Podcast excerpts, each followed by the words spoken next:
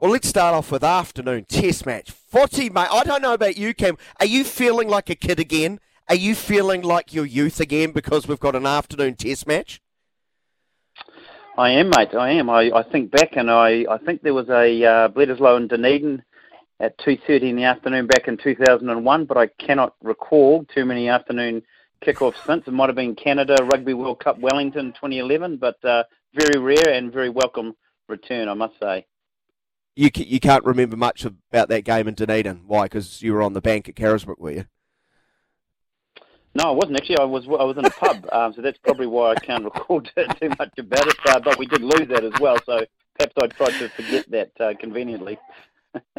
Oh, fantastic. Can't wait for it. It really is going to be uh, something new. Um, as far as the game itself, rather than maybe breaking down the game, um, Grant, how do you feel about this? Who in that 23 man New Zealand squad is in the I've yet to receive my um, uh, uh you know e ticket to go to the Rugby World Cup, if you know what I mean? Who's got the most sort of at stake if we look at some individuals? Yes, well, uh, you'd have to say uh, Dallas McLeod. Uh, he's on the bench today. Um, great that he's getting his first test, but he would have to be under some pressure to go to, to France. He just might not be room for him. Uh, Braydon Shaun Stevenson. Um, if they're going to take only 14 backs, uh, it's going to be very tight for these guys to make it, uh, even if they play well today. So I suspect those guys are, are on the cusp. And then um, Samipeni Finau, uh, another debutant today, uh, he may play well and come through and still miss the cut. Um, so yeah, there's uh, there's probably uh, um, it's pretty hard to see some of those guys playing their way in unless there's injuries further down the track. Campbell, I would have thought. I mean, you know, obviously cricket and rugby very different sports, but in terms of selection, you know, leading up to a, a cricket World Cup, we'd want to play as close to our best, you know, eleven, and the combinations that we're going to be playing in a World Cup, so that you can get used to playing in that position. So in rugby, would there still be um, a level of well, let's look after this person? They've had a lot of time on their legs. Is there st- still a lot of that happening leading into today's Test match? Yes, absolutely. So someone like Scott Barrett uh, doesn't have to prove anything, and uh, has had a big hmm. workload. So the fact that he's rested is uh, is fair enough. Uh, I certainly get what you're saying. I mean, uh, you could argue that they've got three easy pool games next month to play their way in, other than the the, the France opener, of course. Uh, so there, there will be some mixing and matching going on next month anyway over there. Um, but I think uh, the All Blacks have played close to their top 15 in three tests now, and, and now is a bit of time for some experimentation or just to check on fitness um, and just to give a few guys a run to see whether they may actually uh, put their hand up if there's injuries further down the track. So, you know, I think it's a fair selection. Um, 12 changes. The Wallabies haven't quite done the same thing, but they don't have as much cattle to play with. It must be so difficult balancing when a player like Scott Barrett, who's in great form, obviously, yeah. and then you say, okay, well, you're going to sit out. Surely, when you're in good form, you want to be playing them. So that balance of going into pool games, like you say, easy sort of first couple of rounds, but you know, how do you have to balance that that subtlety of you know the guys that are in good form but keeping them fresh and and making sure that you've got that impact every time that you put your top 15 on the field?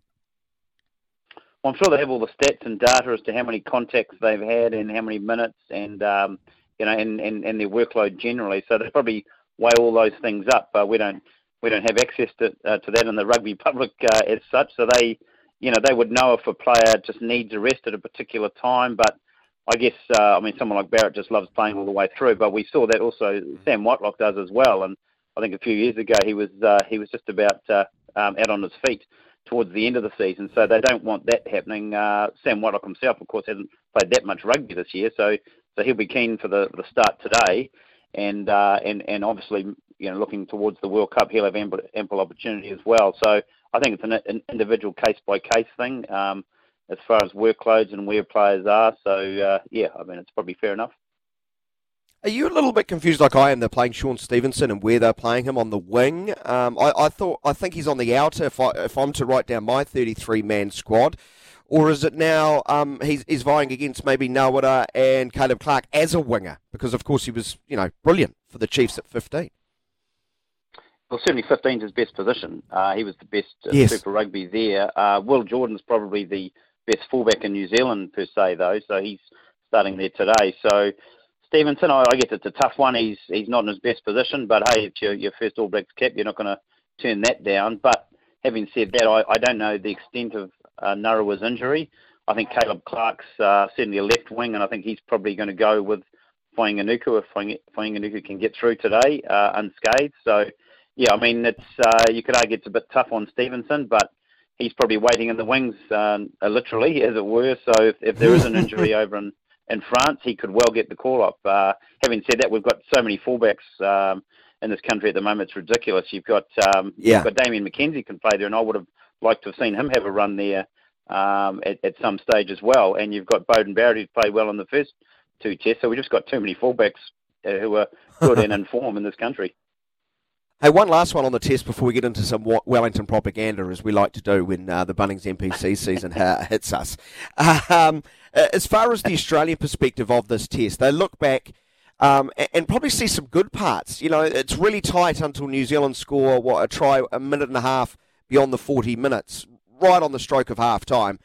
And it's still close um, until that period when New Zealand score those three, including that incredible length of the field try in the space of eight or nine minutes.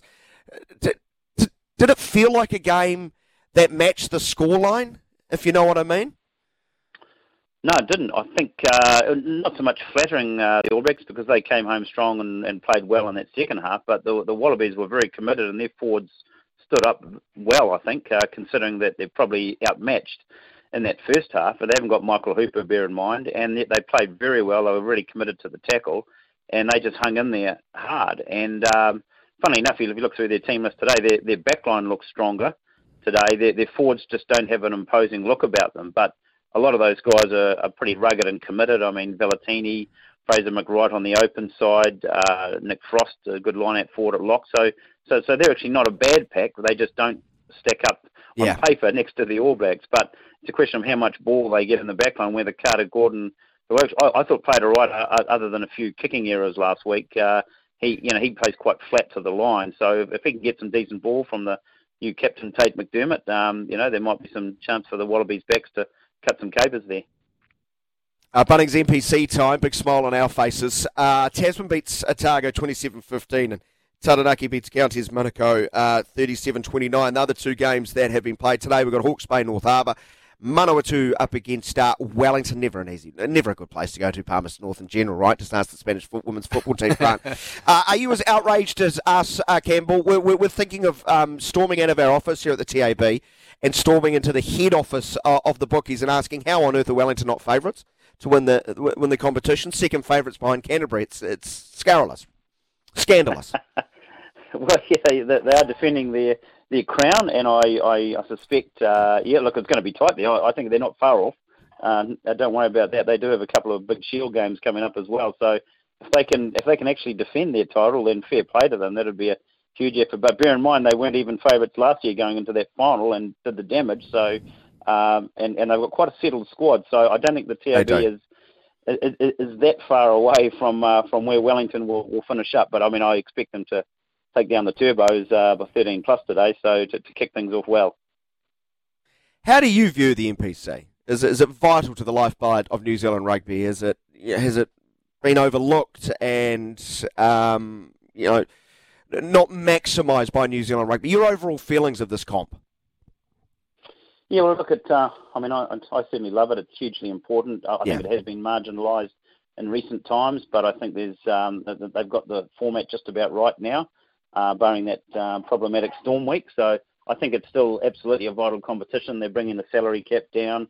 Um, they're making it more of a, a, semi-professional comp. It was never fully professional, and I think people have to view it through that prism rather than thinking it's going to be Super Rugby standard. Uh, there's a lot of promising players, and uh, you know, uh, butchers, bakers, and uh, and, hmm. and lawyers coming up from coming up from club rugby, and with the pros coming down from Super Rugby. So it's a hell of a challenging uh, time for coaches to try and meld these players together. But you know, I, I, I think the product um, stands up. There were two good games last night, and yeah, I, I just think it's absolutely vitally important. We still there's still chance for a bolter to make Super Rugby teams uh, from uh, from this. It's not like it was years ago, but it's still uh, still very much the lifeblood of our game. Speaking of Friday night's game, how did David Havili look? Sharp as a attack, 40 minutes, and uh, I can only presume he was taken off because that was all they mm. were wanting to see, and on that um, right. basis, and he, he helped he helped Tasman to that 27-15 victory at second five there. Um, he, he was coming back from a hamstring and just showed no signs of, of that impeding him. So I would uh, expect that would probably mean he's going to be named, given his versatility in the All Blacks mm. World Cup squad on Monday. Well, I'm just looking at Daniel McCarty's sheet over here, which has got a number of names in there, and Havili question mark. So can we give that, that a little tick? Yes. Well, I've got well, I've got Braydon Ennor also. 7 p.m. yeah. Yeah, um, it, it's exactly what Campbell's uh, discussed. It was it was more about um, health more than anything. Grant. Oh, I you know this this competition fascinates me because I think of the psyche of, of the players. Do these players? Do you think that they they still eyeing up Super Rugby or they're eyeing you know overseas positions after playing NPC? Well, I think in the first instance they'd love to play Super Rugby. Some of them, uh, some of them have probably got contracts to go to after the NPC. So, yep, for some it's going to be, uh, you know, looking at Super Rugby, which is the pathway to the All Blacks. Uh, for others, they're looking for a for a deal elsewhere. But you like to think they just get their head down and play what's in front of them and bring bring some of that provincial pride out. Because if you're just playing for a contract, then you'll probably get found out in a in a team situation if you're only playing for yourself. Yeah, I guess that's what, what I'm asking is I guess the intensity uh, that the players are going to bring. There's there's a lot to gain, but also that that pride of playing for your city as well. I know both Daniel and I are very proud the fact that Wellington still has the shield, and uh, you know last season was a proud moment for m- many Wellingtonians, and I think that that's something that can really raise the profile of this competition. Yeah, that's right. Uh, and yeah, it is funny. Wellington have been the bridesmaids for so long. I still can't believe they've only won the won the overall comp five times in 47 years. It just doesn't seem right. Uh, but they have been they have been uh, they have been beaten finalists uh, many times many times as yes. know. So yeah, but I, am I'm, I'm actually tipping uh, Auckland to uh, to come through, uh, given they'll have oh. Akira Ioane, uh, Patrick Tuipulotu, Angus Ta'avao, and Roger Tuivasa-Sheck, among others. So uh, given they've got some fringe All Blacks there, I think Auckland will have the depth to um, to make it all the way through to the final. It might be a, might well be an Auckland Wellington final, and very much closer than the semi final last year, where Auckland just just fell apart uh, in front of the Lions' onslaught. Yeah, you, make a really good point about their squad. They're looking very strong, hence why I think they're locked in at third favourites at our TAB. You have calmed us down. You've calmed us down. We're not going to, uh, you know, storm the head bookie office at the TAB. Thank you for your wisdom, uh, your enlightenment. Uh, thanks for your time as always, my friend. We'll catch up with you real soon, I hope. Thanks, Campbell. No problems at all, fellas. Thank you.